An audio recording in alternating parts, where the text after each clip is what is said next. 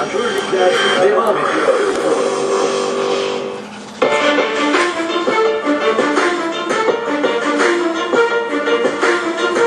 Sevgili dinleyenler, ikinci bölümde tekrar sizlerle birlikteyiz. Majör programı Erke Tümer'in kitaplığı bölümünde Marcus Thompson'ın Altın Bilek kitabını konuşacağız.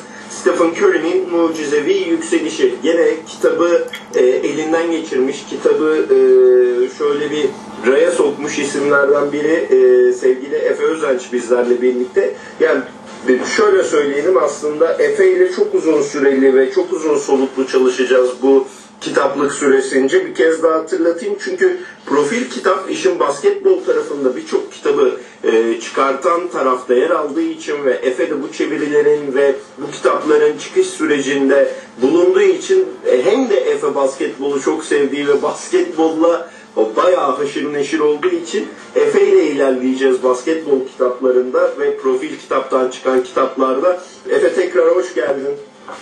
Hoş bulduk, merhabalar. Davetiniz için çok teşekkürler. Ayrıca övgüler için de ayrıca teşekkür ederim. Ya ben size saygı duyuyorum. Sizin mesleğinize çok saygı duyuyorum. Çünkü yani şöyle söyleyeyim koskoca yaklaşık 400 sayfalık bir kitabı, 300 sayfalık bir çevik kitabı okunabilir bir dil haline getirmek çok kolay değil. Yani biz bile bazen yabancı metinleri vesaireleri çevirirken ve yayında simultane anlatırken ya doğru mu anlattık, ne oldu, nasıl bitti, iyi yapabildik mi acaba, insanlar şu an söylediğimizi anladı mı? diye e, öyle çelişkiler içerisinde yola devam ederken siz 300 sayfayı okurken anlaşılabilir hale getirmek zorundasınız. O yüzden e, çevirmenlik ve editörlük işine saygım sonsuz ki biz de sonuçta gazete ve televizyon programları editörlüğü yapıyoruz. Hakikaten çok zor iş. Tekrar elinize, kolunuza, emeğinize sağlık ve yabancı dilinize sağlık. Çok teşekkürler. Açıkçası hani onore oldum teveccühünüz. Ama bir yandan da şöyle düşünmek lazım. Konu sevdiğiniz herhangi bir işle alakalı çalışmak olunca gerçekten bir zahmet çekmiyor gibi görüyorsunuz. Hatta daha da fazla titizleniyorsunuz. Ben o yüzden hayatta herkes onu tavsiye ediyorum. Vallahi- Neyle alakalı ilgilenmekten ciddi anlamda hoşnutsanız onunla ilgili çalışın. Çok daha titizlenerek zaten yapıyorsunuz ve farkınızı bir şekilde ortaya koyabiliyorsunuz. Şöyle söyleyeyim mesela biz e, ilk programda da bu program sürecine başladığımızda Kralın Dönüşü'nü konuştuk sevgili Efe ile.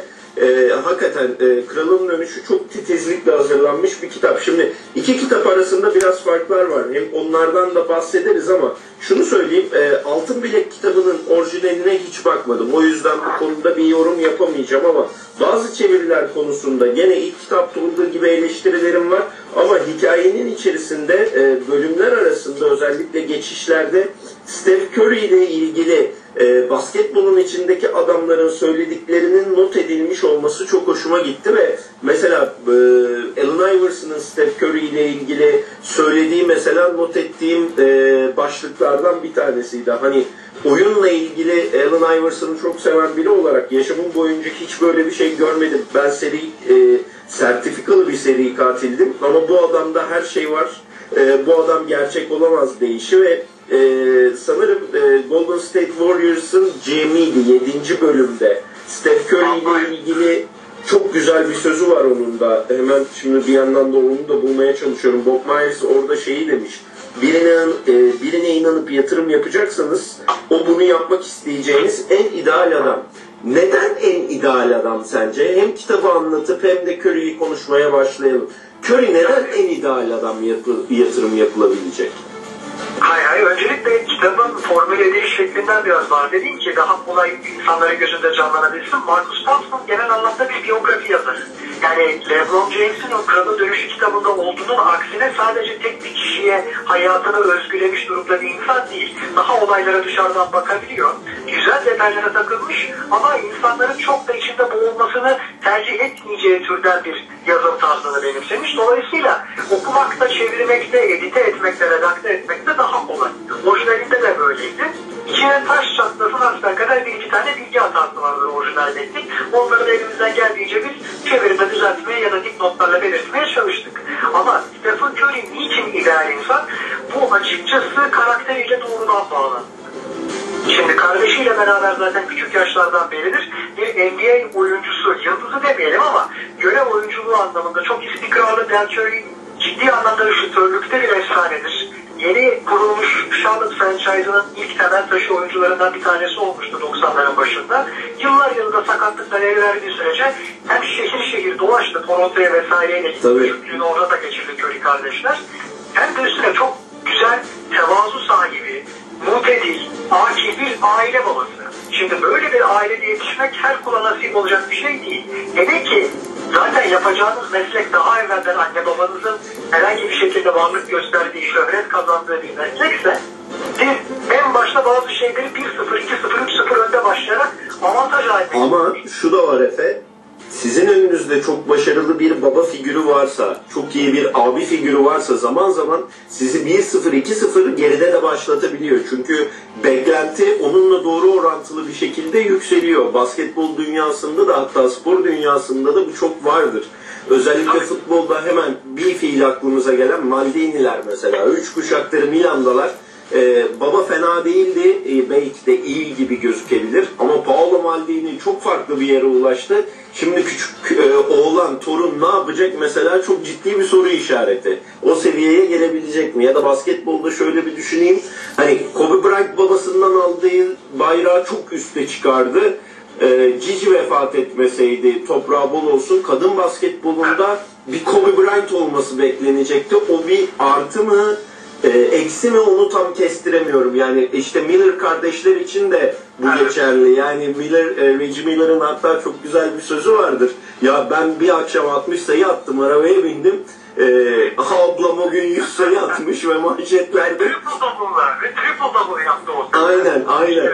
Yani hiçbir anlamı kalmadı demişti. Hani e, o yüzden Curry için de aslında bu artı mı eksi mi bu, bu bence bayağı bir soru işaretiydi kariyerinin başında. Sözünü Ama- kestim kusura bakma sevgili Efe Özenç. Yo estağfurullah çok güzel bir nokta aslında bu temas ettiğiniz. Çünkü şu anlamda bunun bir optimum dengesi olması lazım.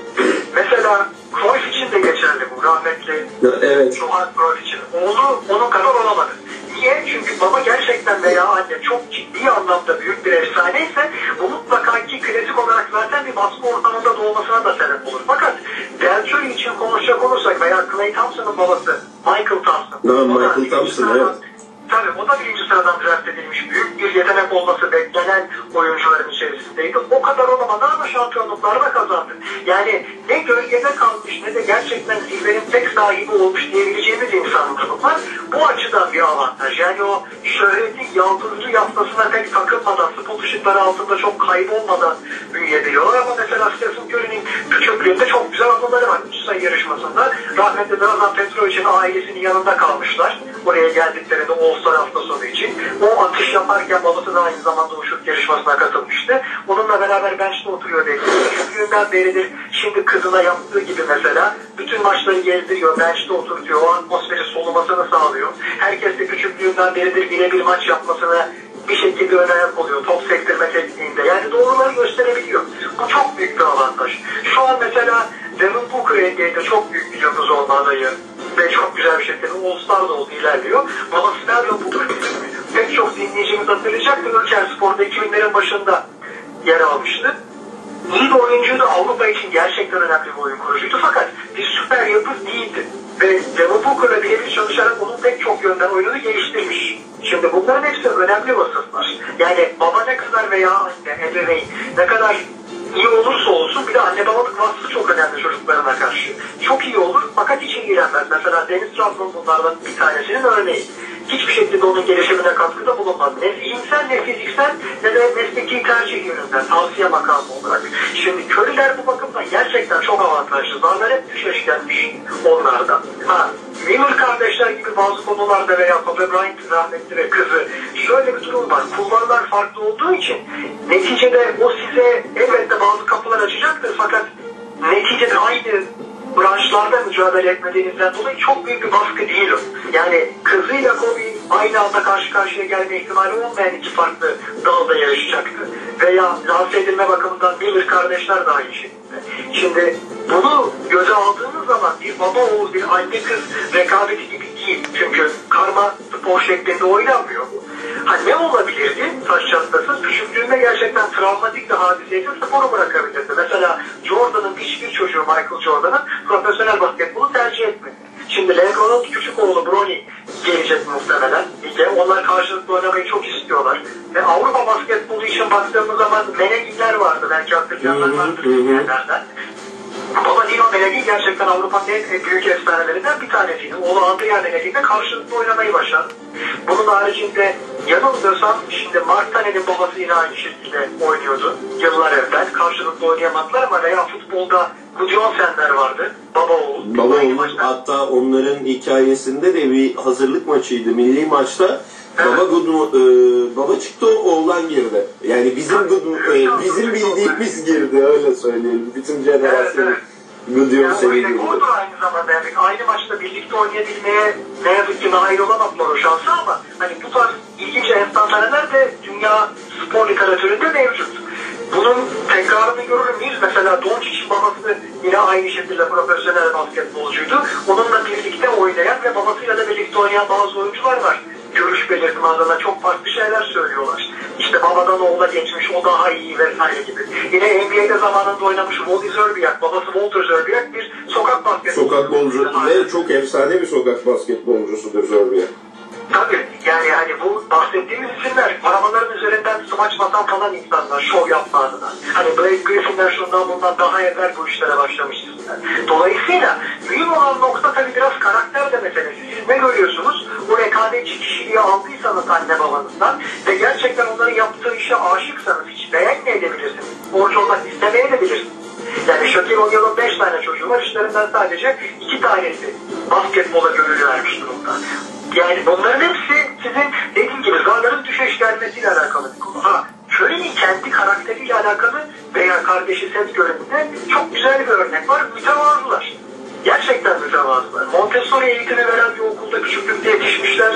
Bilmeyenler için biz kitapta da bunu dipnotla bir şekilde anlatma hassasiyetinde olduk. Neticede özel, her çocuğun bir özel yeteneği vardır ve küçük yaşta özellikle hangi alanda daha yetenekli olduğunu bulabilmek için onlara özel yaklaşmak gerekir. Şeklinde bir benimsediğim motto var diyelim en azından bu eğitim sisteminin. Bazı yerlerde büyük avantaj. Üstüne bir de tabii kiliseye çok bağlı kendi dini literatürü içerisinde bu tevazuyu geliştirmiş. Hiç kötü şeylere meyletmemiş. Aile kurduğu zaman neticede hani eşini de benzer fıtratta birisi olarak seçmiş. Çok mutlu bir hayata sahip Stephen Curry. Ve bunu hayatının her alanında da görebiliyoruz. Tıpkı mesela ayakkabı sponsorunu seçerken herkesin beklentisinin aksine tanınmış markalardan birine gitmeyi değil, kendi markasını adeta yaratıp onu zirveye çıkarmayı seçmesi gibi. Bu da çok bana da geliriz çünkü hayatını asla bitirecek olan bir sakatlığı ayakkabı sayesinde bence kurtardı ve bugünlere geldi. Ama Stephen Curry daha evvel NBA'de pek çok ismin denediği ama köşe taşı veya merkez parça olmayı beceremediği bir konuda yani şütörlükte bana kalırsa devrim kurallarının ve basketbol anlayışının işte bu bahsettiğimiz Daryl Morey'nin, Mike D'Antoni'nin daha evvel Damian'sının veya Paul Wested'in çok yapmaya çalıştığı hızlı hücum, tempo, alan paylaşımı belki onlar savunmaya çok önem vermiyorlardı ama modern zamanda biraz savunmayı da lige yaydıkları için bu sistem içerisinde Ya, geliştirmeye bilmiyorum Efe katılacak mısın ama bunun gelişimi de o kadar geç oldu ki yani Golden State Warriors Stephen Curry ile yola çıktığı zamanki dönemi şöyle bir gözünde canlandırdığında yanında o hızlı hücumu oynayabilecek aslında çok değerli e, Ellis vardı yanlış hatırlamıyorsam. Evet. Yani Montrezl ile birlikte aslında bu yola baş koymuşlardı ve o ilk iki sezonda bir dönüşüm, devinim gerçekleşir diye bekleyenlerdendim ben ama bu değişim ta ki o e, Steve Kerr, Stephen Curry, Klay Thompson üçlüsünün bir araya gelmesiyle oldu ve belki de e, bilmiyorum katılacak mısın kendi döneminin iyi şütörlerinden ve tamamlayıcı parçalarından bir tanesi olan Kör'ün o şut şutör meziyetlerini, şut kullanma becerisini e, oyunculuk döneminde e, Pippen'ın ve Jordan'ın gölgesinde kalmasından dolayı çok ön plana çıkartamamıştı belki ama antrenör olarak şu an o oyunun değişmesinde benim hoşuma gitmeyen ve ben açık açık söyleyeyim oyunun bu kadar şuta dayalı olması bir yandan beni üzüyor. Çünkü o kemik seslerini duyamıyorsan e, 1-3-1 alan savunmasının ya da adam adama adam savunmada e, savunmanın ortadan kalkması ve sadece çizgiyi savunmanın e, bu oyunu körelttiğini düşünenlerdenim ama diğer taraftan da işte şut çarkları ortada. 2010'dan 2020 yılına geldiğimiz bugün de şut kullanımı ligde %67 miydi? %60 oranında hadi küsuratını tam bilmiyorum ama %60 oranında artmış durumda ve artık uzunlar bile maç başına 4 ya da 5 e, üçlük kullanıyor ki bunun en e, son örneği ikizlerden daha iyi olanı Milwaukee'de. Tabii. Yani Brook Lopez. Brook Lopez. hani şöyle söyleyeyim açıkçası ben de tamamen aynı görüşteyim. Şimdi enteresan noktası mesela orta mesafe şutu da bu mühendislik zekası içerisinde hiç tercih edilmemeye başladı. Halbuki Kerr daha yakın zamanda şöyle bir açıklama yaptı. Playoff'larda başarılı olmak istiyorsanız ne pozisyon oynadığınıza veya nasıl karakterde bir oyuncu olduğunuza bakılmaksızın orta mesafe şutunuzu mutlaka geliştirmeniz lazım. Varsayılan ayar şeklinde. Yani bunun olması lazım sizde ki playoff'larda işler çok sıkıntıya girdiği zaman menzili gerekirse daraltıp her attığınız sayıya çevirebileceğiniz yer sizin şutörlüğünüzün ne kadar iyi olduğunu belgeleyecek yer orta mesafedir. Çünkü savunma daha yakındır, daha fazla el gösterebilir şuta. Bir şekilde şuta kalktığınız anda belki çok riskli bir şey değildir. Üç sayı için oynamıyorsunuzdur ama basket boylandırabilirsiniz. Yani bunların tamamı orta mesafenin ciddi anlamda bir sanat olduğunu bize gösteriyor. Fenerbahçe Çiğ Zafame bunu belli zamanlarda yapıyordu mesela. Ve gerçekten ben bana kalırsa Lamar Derozan gibi, Lamarcus Aldridge gibi isimlerin verimliliklerinin azaldığı iddiası tamamen oyunun dışı açılmış bir şekilde oynanmaya başlamasıyla alakalı. Kural değişiklikleri de bunda çok büyük bir pay sahibi. Hand check'in kaldırılması, kasti faulün, sportmenlik faulü, sportmenlik dışı faulün daha doğrusu getirilmesi, bunların hepsi bu sürecin bir parçası durumunda. Üç sayı çizgisinin tabii getirilmesi en başta.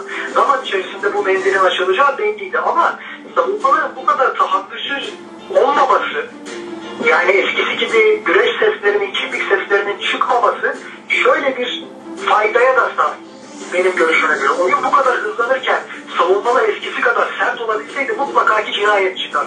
Yani en ufak bir şekilde o kadar hızlanmış oyuncuya bir temas ettiğiniz anda bile nerelere uçabiliyor. Blake Griffin'e mesela Jason Smith zamanında bu şekilde bir faul yapmıştı. Hemen kavga çıktı. Sakatlamaya çünkü çok elverişli. Ama şöyle bir şey var. Golden State'in bu başarısında en büyük pay sahibi kimdir dersek ben genel menajer Bob Myers olarak düşünüyorum. Çünkü neticede Golden State takımı 1975'teki şampiyonluğundan bu yana çok kötü idare edilen bir takımdı. Ne yıldızlar elinden geldi geçti bir şey yapmayı başaramadı. Ve işte bu vakte gelene kadar Steve Kerr'lerin, Stephen Curry'lerin, Clay Thompson'ın, Draymond Green'in mesela oynadığı bu ekibe kadar hep o 2007-2008 playoff döneminde 8. sıradan gelip de Dallas'a eledikleri, Baron Davis, Stephen Jackson gibi isimlerin olduğu, Monk işte, başka kim vardı? Matt Barnes vardı. Matt. Barnes vardı ve dünyanın en kaos takımı aslında baktığın zaman. Ya düşünsene Baron Davis'e takım emanet ediyorsun yanındaki parçaların tamamı başına buyruk. Yani Stephen Jackson'ı bunlardan ayırabiliriz. O playoff kariyerinde çok ciddi başarılar sergilemiş şampiyonluk yüzüğü alıp da oraya gelmiş bir isim. San Antonio'nun tedrisi altından geçmiş birisi neticede ve playoff'larda ciddi bir katkısı sağlamıştı zamanında. Dallas serisinde, New Jersey serisinde vesaire. Şöyle söylemek lazım. O takım açıkçası daha evvelden Run TNC dönemindeki o Mitch Richmond, Tim Hardaway ve Chris Mullin'in dönemde Dalyansı'nın şöyle bir felsefesi varmış. Ben size taktik veremem. Siz hepiniz çok zeki oyunu aşmış oyuncularsınız zaten. Tek isteğim sizden şu. Topa ilk dokunduğunuzda istediğinizi yapmayın. Topu diğerlerine de dağıtmayı akıl edin. Topu aynı pozisyonda ikinci kez alırsanız aynı hücumda bu sefer dilediğinizi yapabilirsiniz. O ekol böyle çıkmış. Buna benzer bir şeyi orada gene Dalyansı'nın koşulunda uyguladıklarında ligin birincisine eleyip geçtiler. Ya bu az bir şey değil ve hala daha o takımı bugün yad ediyorlar. Çünkü şehrin isyanını temsil ediyor. Bu kadar büyük bir şehir niye bu kadar kötü yönetiliyor? Yani gerçekten hani Jason Richards'ın vesaire gibi isimler olmasa bu da o takımın bir parçasıydı. Yaklaşık o takımda 10 yıl dayanabilecek hiçbir oyuncu yok derler. Antoine Jameson'ın Gilbert Arenas'ı bir hiç uğruna elinden çıkarmış falan bir yerden bahsediyoruz. Ha şöyle sıkıntılar vardı Stephen Curry dönemine gelene kadar. Kenan Azuruke diye çok iyi bir oyuncu adayı vardı. All-Star potansiyeliydi. Ben çok severdim. Sakatlıklar yüzünden mahvoldu kariyeri erken yaşta. O geldiğinde Montealis vardı yıldız adayı olarak fakat biraz kendini Kobe Bryant zannetme sendromu vardı. İşte. Bob Myers'ın belki de orada Efe Özenç'le birlikteyiz. Efe söze oradan gireyim. Belki de Bob Myers'ın senin dediğin o takımı ayağa kaldıran hamlesi hani Montealis'in 2012 yılında David Lee ile miydi? Yanlış hatırlamıyorsam. Kitapta da öyle e, not almışım. Hatta şimdi sayfayı da buldum. 183. sayfada. Ee, 2012 yılında Montelis'i takas edip playofflarda oynayabilecek bir takıma dönüşünce e, Golden State Warriors takımın yeni merkez parçasına Stephen Curry'nin getirilmesi herhalde. Orada Bob Myers'ın hani dediği şu adam üstüne yatırım yapılmaktan korkulmaz. Stephen Curry o kadar çalışkan dediği adam noktasında 2012 herhalde bütün aydınlanmanın yaşandığı zaman Stephen Curry ile ilgili Golden State cephesinde. Bak şöyle, açıkçası bu o zaman için gerçekten çok cesur bir hamle. İki sebepten dolayı. Birincisi Stephen Curry'nin tarzı daha evvelden görülmemiş bir tarz değildi. Mesela çok yakından bizim dinleyicilerimiz bunu hatırlayabilirler. Fenerbahçe'nin mükemmel 99 takımında Mahmut Abdurrauf oynuyordu. Abdurrauf NBA'deyken gerçekten Stephen Curry'nin hani ne derler 1.0 hali gibiydi. Curry onun bir versiyon üstü diyebiliriz. Daha evvel denenmemiş bir basketbol tarzı değil. Yani Chris Paul'in de gerçekten durdurulamaz derecede iyi bir şutördü. Ve şutörler geldi ikinci NBA'den. Mesele şu, oyunun temeline Şimdi biz hepimiz çocukken karpuzdan atış atarız yani bilek kuvvetimiz yoktur. Karnımızdan topu çıkartırız. Aslında Stephen Curry'nin de bilek ve dirsekten topu çıkardığını görebiliyoruz şut mekaniği içerisinde. Çok farklı bir mekaniği var. Bu sayede kendini çok yormuyor. Bilek gücüne çok yüklenmiyor. Çok hızlı elinden çıkartabildiği için neredeyse birazdan Petrovic'i çıkartır, hızlı çıkartabildiği için bloklanma tehlikesi neredeyse hiç yok. Ve mesafe tanımadan da bunu atabilmesinin temel sebebi bu çok güçlü bir oyuncu değil Stephen Curry normalde. Ve bunların hepsi birleştikten sonra siz eğer şut merkezli bir oyuncuya bu yeni ekolde, yeni sistemde takımın iplerini emanet edecekseniz ne kadar iyi bir oyun kurucu olursa olsun bu biraz tartışmalı bir karar. David Koleji'nde mesela üniversitedeyken çok bir yere götüremedi takımını. Yani çok ciddi anlamda bir de bir sene zaten NCAA'lerde üst turlara çıkabildiler. Orada da elendikleri maçta %20 ile falan şut attı Stephen Curry. Bunlar hep bir risk. Yani şutörün gününde olup olmamasına bağlı olarak çok ciddi fark edebiliyor performans. İkincisi tam da o sene içerisinde Stephen Curry çok ağır bir bilek sakatlığı geçirdi. Yanılmıyorsam sol ayak bileği. Sol ayak bileği.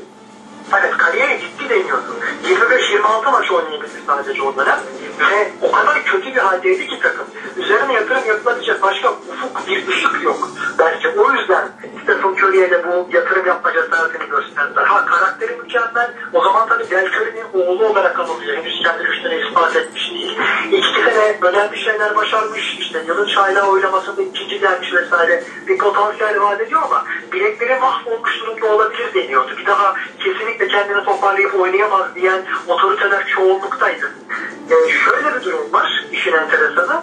Ben açıkçası Stephen Curry'nin bu kadar başarılı olabileceğini düşünenlerden bir tanesi değildim. Çünkü modern sistemler içerisinde takımların yapısı göz önüne alındığı zaman iyi bir nasıl anlatayım takım kurgusu, kimyası, bir birliktelik, ortak fayda uğruna kendini feda edebilmek, bütünün parçası olarak kendini görebilmek bunları çok sık rastlayamıyoruz. Bir Petrali'nin New York Knicks gibi bir Miami Heat'in vesaire veya işte Phil Jackson'ın Chicago Bulls'u gibi değil. Ama Getirildi koçla. Ben açıkçası daha evvel yapmış olduğumuz bir canlı yayın vardı bundan seneler evvel daha 2015 playoffları başlarken şöyle bir şey söylemiştim. Mark Jackson takıma gelişi her şeyden daha önemli. Çünkü bu adam 10 küsur yıl boyunca ki Rajon Rondo'nun da ölçülü sayılabilecek bir oyun tarzına sahip. New York basketbolunun gelmiş geçmiş en iyi, yani New York'tan yetişme olduğu için söylüyorum. Gelmiş geçmiş en iyi yönlerinden, en iyi temsilcilerinden bir tanesi. Hızlı değil, süratli değil, güçlü değil, çok iyi güçlü değil fakat oyunu o kadar iyi biliyor ki seneler boyunca ligin asist krallığında zirveyi oynamış. Tarihin en çok asist yapan oyuncularından da bir tanesi kaç tane de playoff görmüş. Böyle bir adam yani Petroli'nin sistemlerinden geçen zirveyi de gibi de gören bir insan geldikten sonra insanları eleştiriyordu. Burada adeta bir hani kült bir açıkçası tarikat mı yaratmaya çalışıyor? Niye bu kadar fazla bu işin üstüne titriyor diye? Ama bu lazım. Bir ruhani birliktelik lazım ki insanlar aynı amaç uğruna odaklanıp birbirleri etrafında kenetlensinler. Onu bu başardı. Bu isim başardı. Ve Mark Jackson'ın kovulması çok ciddi skandal bir hamleydi. O zaman için. Sezon iyi giderken yıllardır playoff'a giremeyen o takım yaklaşık 8-9 yıldır playoff'a giremeyen o takım pardon çok oldu 7-8 7-8 olabilir ya 7-8 galiba. Evet 7-8'e. O zamandan bu zamana playoff'a giremeyen bir takımı alıp finaline doğru çıkartıyordu. Houston'a elenmişlerdi. Dediler ki bu devam edeceği yerde siz niye bu koçu gönderiyorsunuz? Ve Steve Kerr bu başa geldiği zaman işin başına evet tarihin gördüğümüz en iyi şutörlerinden bir tanesi. Yıldız değil ama mükemmel bir görev adamı. Eli titremeden Chicago'dayken en kritik şutları, San Antonio'dayken vesaire sokan, Cleveland'da da oynadığı dönemde çok belki yıldızı parlamamış ama önemli bir lig oyuncusu neticede. Öyle çok insanların çöpe atabileceği bir isim dakikadan ve kariyer yüzdesi bakımından da çok önemli bir isim. Bu isim geldiği zaman boşluk tecrübesi yok. Niye bu isim geliyor deniyor. Aynı dönemde hatta Cleveland önemli teklif yapmıştı. Şimdi LeBron'un kitabına da burada atıfta bulunalım. Bu ismin hangi takımın başına geçeceği o zaman bilinmiyordu ama hepsi için bir riskti. İlk neticede tecrübesi. Çok deneyimli, playofflar vesaire. Beş tane şampiyonluk yüzüğü var ama herkesin koçluğuyla oyunculuğu bir ki neticede. Ve bu risk alındıktan sonra dediğim gibi gerçekten zorlar düşeşler. Clay Thompson'ın bu kadar iyi bir isim çıkması, aralarında ego çatışmasının yaşanmaması Monteadis'in aramında olsunun aksine, Clay Thompson'ın mükemmel bir uyum sağlaması, gene onun da en az biraz daha Petrovic etkinliğinde mekanik şut atabilmesi, mükemmel bir şutördür Clay Thompson. Ve neredeyse ben bunu şöyle kıyaslayabilirim. Bad Boys Pistons dönemini hatırlayan seyirciler, dinleyiciler varsa bir isim akıllarına gelecektir. Mike Murray, 6. adam, Vinnie Johnson. Vinnie Johnson normalde başka bir takımda gidip All-Star olabilecekken 6. adam rolünü benimsemiş. Bench'ten daima gelip eli çok sıcak bir şekilde görev alabildiği için de mükemmelen o pozisyonu kendi adıyla neredeyse adlandıracak bir hale getirmiş Yani o noktada belki 2000'ler bizi dinleyen dinleyicilerimiz için söyleyelim. 2000'lerde aslında o rolü alan adam Manu Ginobili'dir.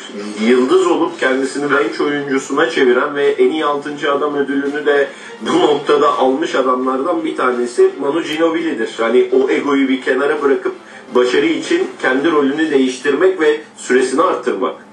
Tabii ama şöyle bir durum var. Ginobili zaten All-Star oldu. Ben Johnson hiç olamadı. Doğru, doğru. Şu var Ginobili bunu yaparken şunu da biliyordu. Kendi fiziksel kapasitesi bir takımın temel parçası olmaya yetmeyebilir. Neticede hani Latin Amerika'dan gelen bir oyuncu Avrupa tedrisatından geçmiş ama NBA'de bazı şeyleri çok daha geliştirmeniz lazım. En azından rakiplerinizle hız ölçüsünde, güç ölçüsünde bir şekilde rekabet edebilir. Ginobili bunun böyle olabileceğini biliyordu. O sayede 40 yaşına kadar oynayabildi zaten. Süresinden, rolünden fedakarlıklar ederek ve daima da takıma çok faydalı oldu. Mesela Tony Parker'ın bacakları 35 yaşındayken bitti bu yüzden. Ama şöyle söyleyeyim. O tabii San Antonio'nun sistemi herkesten biraz daha farklıdır. Clay Thompson'ın da bu kadar egosunu geri plana atarak takımın belki ikinci hatta Kevin Durant geldikten sonra üçüncü yıldız olmayı kabul ederek oynaması, bu rolde sırıtmaması, her daim konsantre olabilmesi, aldığı her topu aynı verimlilikle değerlendirebilmesi ve mükemmele yakın bir savunmacı olması her şeyi değiştirdi. Çünkü Stephen Curry kendisi de ifade ediyor pozisyonların %50'sinde öyle çok savunma yapmaya çalışmıyor. Yaptığı zaman iyi yapabiliyor bunu gösterdi bize. Ama çoğunlukla buna konsantre değil. Onun işi başka. Arkada Draymond Green varken, daha evvel işte David Lee varken, Joel McGee vesaire varken, Kevin Durant varken onun zaten savunmaya çok odaklanması gerekmeyebiliyor.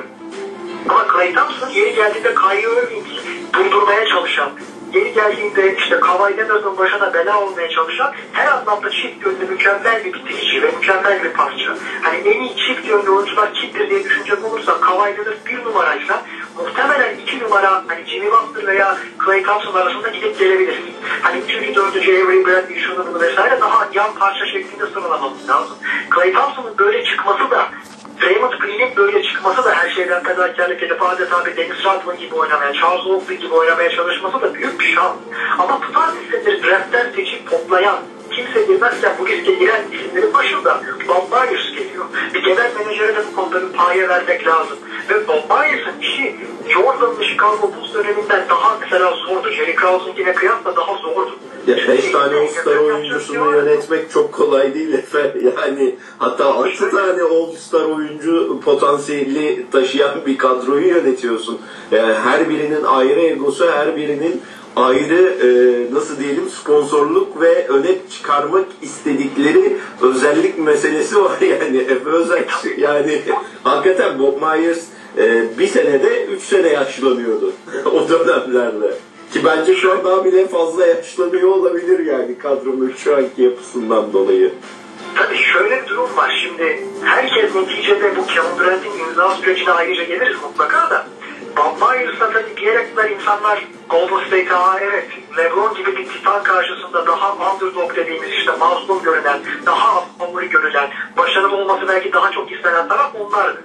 Bir iki sene boyunca finallerde mücadele ederken insanlar veya 73 galibiyetlik rekoru kırarken ki o maçı da Kobe Bryant'ın son maçını izlediği için herkes kimse seyretmedi. İşin acı taraflarından bir tanesi de budur. O tarz durumlarda insanlar şunu gördüler. Ya evet bu takım çok iyi yavaş yavaş da mazlumdan daha aşağı görülen takımdan çıkıp favori olmaya doğru ilerliyorlar. Ve favori olarak görülen bir yerden sonra kendi şehrinin takım hali çok az takım tarafından desteklenir veya çok az seyirci tarafından desteklenir. Herkes böyle durumda kendi takımı eğer finalde mücadele etmiyorsa daha az favori görülen takımın favoriyi yenmesini bekler hikaye adına sporun rekabeti adına bir değişiklik yaşanması sürpriz ihtimali var. E, Kevin Durant geldikten sonra işlerin ayarı zaten tamamen şaştı. Bir önceki programda söylemiştik Lebron'dan bahsederken şöyle bir durum var. Eğer ki naklen yayın sözleşmelerinden doğan bir enteresan tesadüf sebebiyle CBA'ler yani ücret tavanında etkileyecek olan toplu iş sözleşmelerinin genişliği bu kadar artmasaydı Kevin Durant'in hiçbir koşulda imza atması mümkün olmayacaktı ama bunu sağlayan şeylerden bir tanesi Clay Thompson'ın da özellikle de Stephen Curry'nin maksimum kontratı talep etmekten tutup başka şekilde kapris yapmamasıyla alakalıydı. Onları yapsalar, egolarını ön plana çıkarsalardı ki şampiyonluk yüzüğü kazanmışlardı, iki defa oynamışlardı. Hatta sonucunda Kevin Durant'in takımını 3 birden gelerek gelmiş. Daha sonra 3 birden gelen Cleveland'a mağlup olmuşlardı. Böyle bir şekilde derlerdi ki benim sakatlıktan dolayı ne olacağı belli değil. Ben şimdiden maksimumun maksimumunu istiyorum zamane şartlarında. İstemediler. Bu çok büyük bir avantajdır takım için karakter derken önemli olan şeylerden bir tanesi de bu. Yani yeter ki Kevin Durant gelsin ve biz şampiyonluk kazanmaya devam edebilelim. Derslerim yoksa Stephen Curry finallerde istatistikler çok şey anlatmıyor belki ama gerçekten bocaladığından dolayı bir şütör olarak insanlar dediler ki bir şütörü takımın merkez parçası yapmak ne kadar zor. Veya Clay Thompson kadar istikrarlı bir isim işte 2015'te kulakları iltihabından ya da delinmesinden yanılmıyorsam muzdaripti. Stephen Curry sakattı. Andre Iguodala oldu. Bir altıncı adam oldu neticede finallerin en iyisi. Ciddi anlamda bocaladıkları şeyler yaşadılar veya Stephen Curry 2016'da 7. maçta gerçekten kafayı yedi. Hani inatla ben cevap vermeliyim hiç olmadığı bir insan rolüne büründü. Ve Draymond Green o maçın son maçın yıldızıyken ona topu vermektense daha iyi sıcak bir isim olarak kesinlikle bencil davrandı ve belki de 7. maçın kaybedilmesinin temel sebebi Curry ve Clay Thompson'ın bu kadar rayından şaşmasıydı. Halen daha bu konularda eksikleri var. Ha, Kevin Durant geldikten sonra üstünden o yükü aldıktan sonra çok mu kötü oynadı Stephen Curry? Hayır. Finallere MVP'sini son iki sezonda hak edebilirdi de. Yani Durant'in olduğu son iki sezon iki şampiyonluk daha kazandılar neticede. Her ikisinde de hak edebilirdi. Ama Durant çok daha üst düzey bir performans ortaya koyunca Curry geride kaldı ve ben olsam ben de açıkçası Kevin Durant'a o ödülü layık görürdüm. Çünkü Curry'nin zaten böyle oynaması bekleniyor. Böyle oynamadığı zaman eleştiriliyor. Evet. Hala daha böyle eksikleri var. Ee, toparlamak gerekecek. İstersen e, son sözleri 32 yaşındaki tekrar Stephen Curry'e e, af, atfederek e, neler söylersin? Bundan sonra Curry için neleri konuşacağız? Kendinden önceki oyuncular gibi 35-36'da bırakır mı? Yoksa bir tık daha, bir kere daha o şampiyonluk yolu için e, yola devam eder mi? Yoksa aklımdan hep şu geçiyor. Ray Allen gibi olup bundan sonraki rolünde 37-38 yaşına kadar tamamlayıcı parça olur mu? O son kısmı şimdiden bilmemize çok bir imkan yok. Çünkü mesela el bileği kırıldı daha evvel ayak bileğiyle alakalı sıkıntılar yaşamıştı. Kariyer bitirebilecek türden bir şeydi ayakkabısı kurtardı gerçekten de ona ve bu kadar tıbbın ilerlemiş olması belki de. Egzersiz yöntemleri oyuncunun kendine bakması bunların hepsi çok güzel şeyler. Ama raydan çıkmamış bir Stephen Curry'nin geri döndükten sonra neler yapabileceğini üç aşağı beş yukarı herkes biliyor. Kawhi Leonard'da da bu durum böyleydi. Mesele yan parçaların ne olacağı. Hepsi giderek yaşlanıyor elbette. Clay Thompson belki kendi takımında yani kendisinin başrolde olacağı bir takımda oynamak isteyebilir. D'Angelo Russell'ı mesela kadroya katmışlardı. Hemen gönderdiler. Anlaşıldı bu iş olmayacak vesaire veya yazın biz hiçbir şey alınmayacağız. O serbest oyuncu olarak birisiyle imzalar gider ve biz elimiz boş kalırız vesaire dedikleri için. Yerine Andrew Wiggins geldi. Şimdi Wiggins gibi bir ismin kafa yapısı olarak şampiyonluğa oynayacak takımda ne kadar oynayabileceğini üçüncü, dördüncü parça olarak bilmiyoruz. Bunların hepsi gene bir deney. Ama Curry'nin şöyle bir farkı var. Curry bir Lebron değil. Oyuncu temsilciliği ve profili bakımından da LeBron James babasız.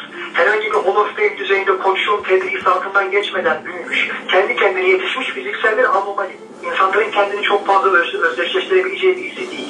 Stephen Curry ebat bakımından pek çok insanın kendisiyle bir tutabileceği birisi ve üstüne mesela Trey Young gibi Curry ekolünden gelen yeni isimler de var. Yeni bir modern süperstar teriminin o small ball içerisinde Steve Curry'in de bir icadıdır o 2015 finallerinin son kazanılmasını sağlayan şey. Pivotsuz oyun, daha kısa beş, hızlı alan paylaşımına dayalı herkesin şutör olabildiği. Şimdi bu tarz konularda bir prototip. Ama krem böyle krem büyümüş bir insan. Güzel yetişmiş bir insan, iyi bir figür. İnsanların sertlik veya NBA'nin marka yüzü olma konusunda çok tercih edecekleri birisi değil. Ve inanılmaz şütör olduğundan dolayı çok sokak basketbolcularına tercih edeceği bir profil de değil. Yeni yetişen nesil anlamında söylüyorum. Ama Avrupa'da veya dünya çapında çok daha büyük saygı uyandırıyordur. Çok iyi bir temsilci, çok iyi bir figür. Ağzından kötü bir söz duyamayacağınız için belki örnek isimlerden bir tanesi. Aile ya baba figürü olarak ve tarihi neticede bana kalırsa en büyük şütör olarak geçmeyecektir. Yani benim nezdimde açıkçası. Bunun bu yaptığının yapıştırılması da çok farklı. Ben şimdi söyleyeyim. Her an her şekilde her yerden spot up dediğimiz nokta şütörlükte yapabilir. Kaldırıp atma dribbling üstünden, screenlerden, perdelerden çıkarak hepsini mükemmel derecede yapabildiği için tarihin en iyi şütörü denebiliyor ama şütörlerde bu işin formu çok geçici kalıcı olabilir. Kariyerinin bitişine bir bakmak lazım. Çok önemli şeyler başardı. Geri hiçbir zaman bence inkar edilemeyecek ama şu an bile sakat olmadığı dönemde bile ligin en büyük 5 yıldızı dendiği zaman Stephen Curry akla gelmiyor. Böyle de bir etkisi var çünkü halen daha insanların kafası sizde bende olduğu gibi eski tür NBA'in, eski tür basketbolun daha güzel olmasıyla alakalı bir algıya sahip. Stephen Curry de bunu muhtemelen emekliğinde falan kıymeti anlaşılacağı zaman yıkabilir. Ama bundan daha önce değil diye düşünüyorum ben. Efe Özenç ağzına sağlık. Çok keyifli bir program oldu gene. Çok sağ ol, çok teşekkürler. Bir mukabele ben teşekkür ederim. Ee, bir sonraki e, programda herhalde e, bu adamın e, rol model edindiği adamlardan biri Allen Iverson'ı konuşuruz seninle. Çok sağ ol yayına katıldığın için. Ben teşekkür ederim. Çok teşekkür ederim. Evet sevgili Lig Radyo dinleyenleri Efe Özenç ile birlikteydik. Stephen Curry'i, Golden State Warriors'ı ve yine yeniden NBA'yi konuştuk. Tekrar görüşünceye dek kendinize iyi bakın. Erkeçmer Instagram hesabından ve Erkeçmer Twitter hesabından bizlere ulaşabilirsiniz.